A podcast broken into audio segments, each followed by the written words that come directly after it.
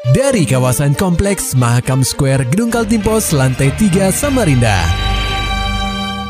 96,8 KPFM. Kita akan ikuti program KP Flash News.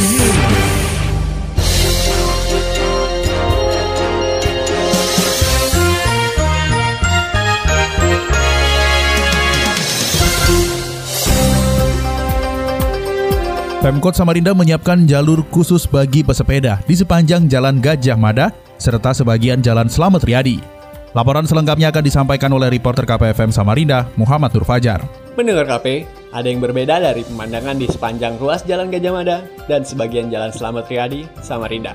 Terdapat ruas jalan khusus di dua tepi jalan tersebut untuk pengguna sepeda di kota tepian. Saat dikonfirmasi melalui sambungan telepon, Kabit Prasarana Dinas Perhubungan atau Dishub Kota Samarinda, Romiansa mengatakan, pembuatan lajur khusus bagi pesepeda ini dilakukan sesuai dengan amanat Peraturan Menteri Perhubungan atau Permenhub nomor 59 tahun 2020 tentang keselamatan pesepeda di jalan. Ya sementara menurut analisa kita yang kita pasang baru di situ. Uh-uh. Apakah nanti akan ada pemasangan lajur sepeda lagi Pak ke depannya? Bisa jadi ada.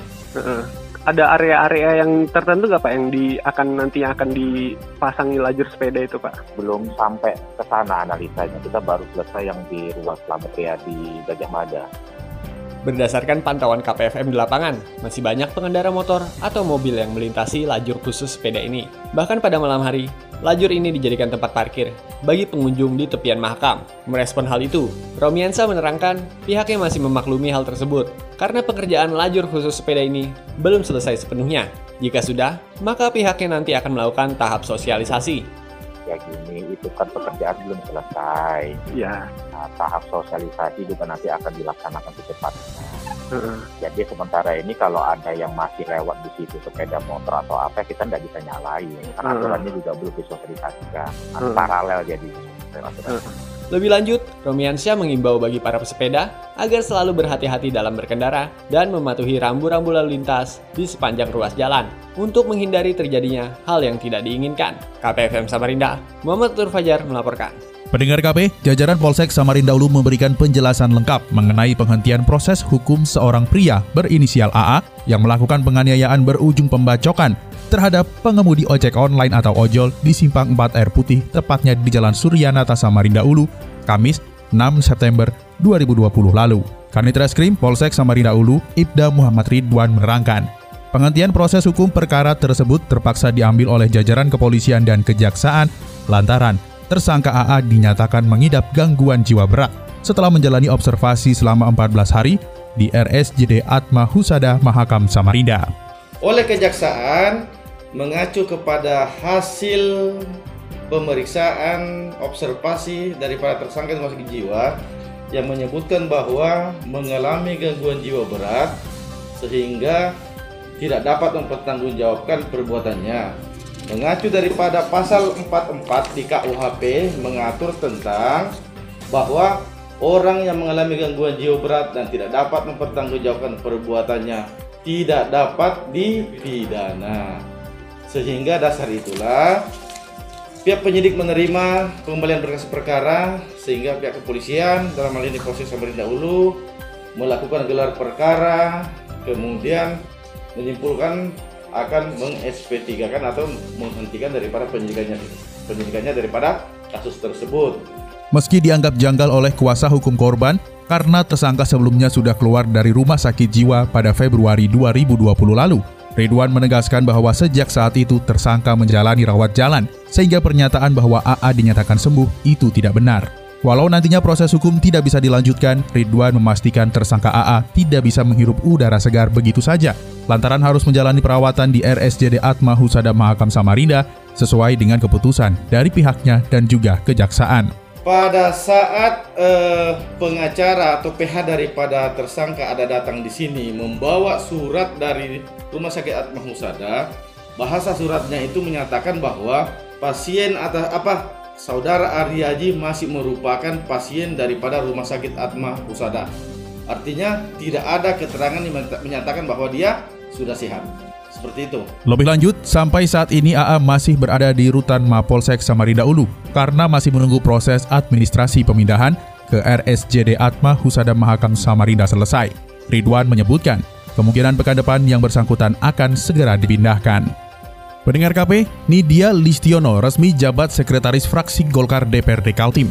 Gantikan Mahyunadi yang maju di Pilbub Kutim 2020. Laporannya disusun reporter KPFM Samarinda, Maulani Alamin. Pendengar KP, Nidia Listiono resmi menjabat Sekretaris Fraksi Partai Golongan Karya atau Golkar DPRD Kaltim.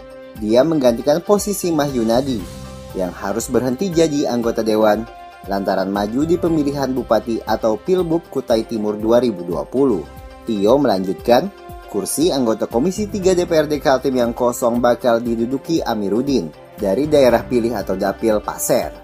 Mengenai prosesi pergantian antar waktu atau PAW, Tio mengaku tidak menyiapkan seremoni khusus. Dia juga bersyukur dengan amanah yang telah diberikan. Uh, baik kemarin di paripurna ke-31 itu uh, pengumuman terkait perubahan AKD dan apa namanya struktur di fraksi Golkar.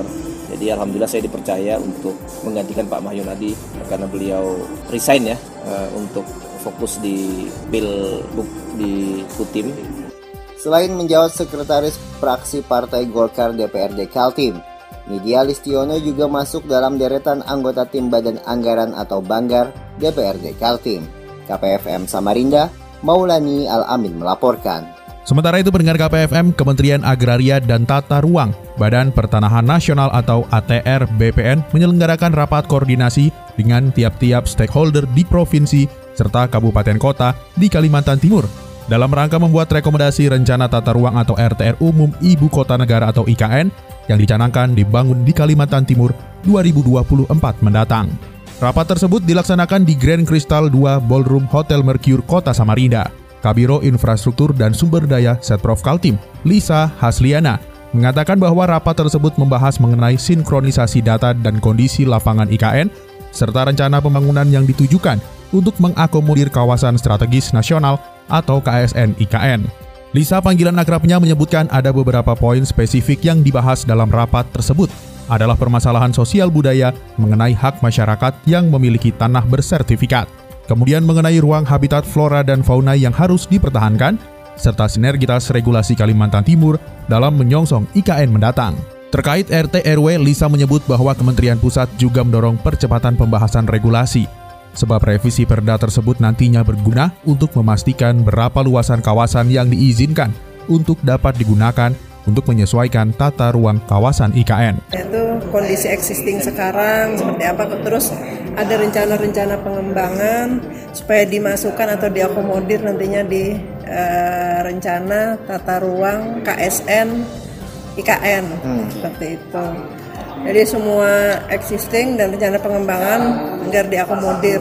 Kemudian juga yang penting juga masih masalah sosial budaya. Tadi ada masukan dari BPN. Senada dengan Lisa, Kepala Badan Tata Ruang Dinas Pekerjaan Umum Penataan Ruang dan Perumahan Rakyat atau PUPR, Ahmad Muzakir, mengatakan bahwa pihaknya juga turut andil dalam tahap penyusunan konsep yang didetail dalam pola ruang, konsep, dan struktural IKN. Beralih ke dunia olahraga pendengar KP, atlet-atlet biliar Kaltim sudah cukup lama tidak merasakan kompetisi. Atlet hanya latihan dan latihan akibat ketiadaan turnamen karena pandemi COVID-19. Namun atlet biliar PON Kaltim kembali dapat memanaskan mesin dalam Bali Open Tour and Turnamen yang berlangsung di Lipo Mall Kuta pada 7 hingga 16 Desember mendatang. Kejuaraan ini mempertandingkan dua nomor, yakni 10 ball open dan 9 ball open handicap. Ketua Persatuan Olahraga Biliar Seluruh Indonesia atau POPSI Kaltim melalui Sekretaris Umum Zulkarnain mengatakan pihaknya mengirimkan lima atlet dalam kejurnas tersebut. Kelimanya merupakan atlet yang disiapkan ke PON Papua 2021. Mereka yakni Wahyudi, Stanley, Harry Hendy, Rusdi Ropong, serta Bambang Saputra. Pelatih yang mendampingi Agus Irhamdi serta Ismail sendiri sekaligus manajer tim. Jadi semuanya yang ikut itu adalah atlet yang lolos PON satu pelatih. Harusnya kan pelatihnya dua karena meninggal satu belum ada penggantinya belum dapat gitu. Ya, ini ajang pemanasan lah karena sudah terlalu lama kan dia hanya latihan latihan latihan gitu. Disinggung mengenai target di turnamen tersebut, Zulkarnain tak mematok target muluk. Baginya yang penting ikut dulu supaya atlet bisa kembali merasakan ketatnya turnamen untuk mengasah mental. Apalagi pelaksanaan PON juga masih cukup lama. Maulani Alamin, Muhammad Nur Fajar, KPFM Samarinda. Serta dapatkan berita-berita selengkapnya di www.968kpfm.co.id.